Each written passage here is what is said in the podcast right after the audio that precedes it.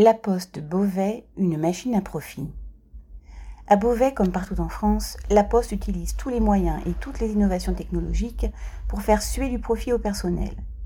À l'intensification des conditions de travail s'ajoutent des suppressions d'emplois à répétition.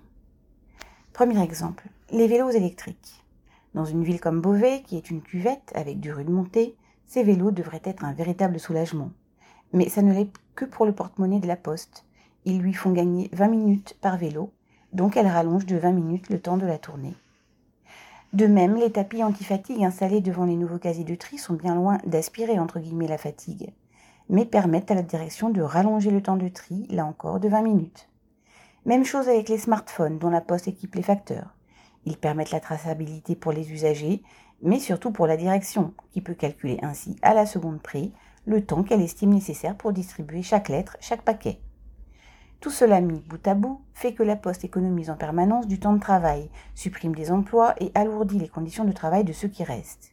Elle appelle cela des réorganisations, et on en compte une toutes les 18 à 24 mois, avec à chaque fois une dizaine de tournées de facteurs qui passent à la trappe.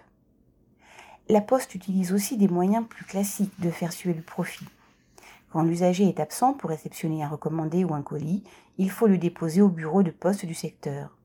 Mais la banque postale, dont dépendent les bureaux de poste, fait payer ce service à sa sœur, la filiale courrier.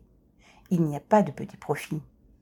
Pour éviter de payer, elle demande de présenter le paquet ou la lettre une deuxième, voire une, troisième fois, sans que ce travail soit rémunéré d'aucune façon.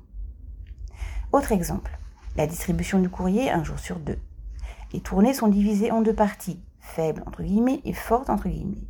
Le premier jour, sur la partie forte, tout le courrier est distribué, ce qui prend la quasi-totalité du temps du facteur. Sur la partie faible, seul est distribué le courrier en limite de date. Le reste est retenu dans les centres de tri. Ainsi, la poste a besoin de moins de personnel pour faire le travail. Tout récemment, le jour de la dernière tempête, il n'était pas question de sortir distribuer le courrier. Mais la direction a essayé de faire rattraper le retard en une seule journée, le lendemain, et bien sûr gratis. Avant, les facteurs fonctionnaient sur le principe du fini parti entre guillemets. Maintenant, ce n'est jamais fini et on part de plus en plus tard. Voilà donc à quoi ressemble les réorganisations à la poste. Comme dans toutes les entreprises, elle supprime des effectifs et exploite toujours plus le personnel restant. C'est une machine à cash pour ses actionnaires, l'État et la Caisse des dépôts et consignations. Correspondant Hello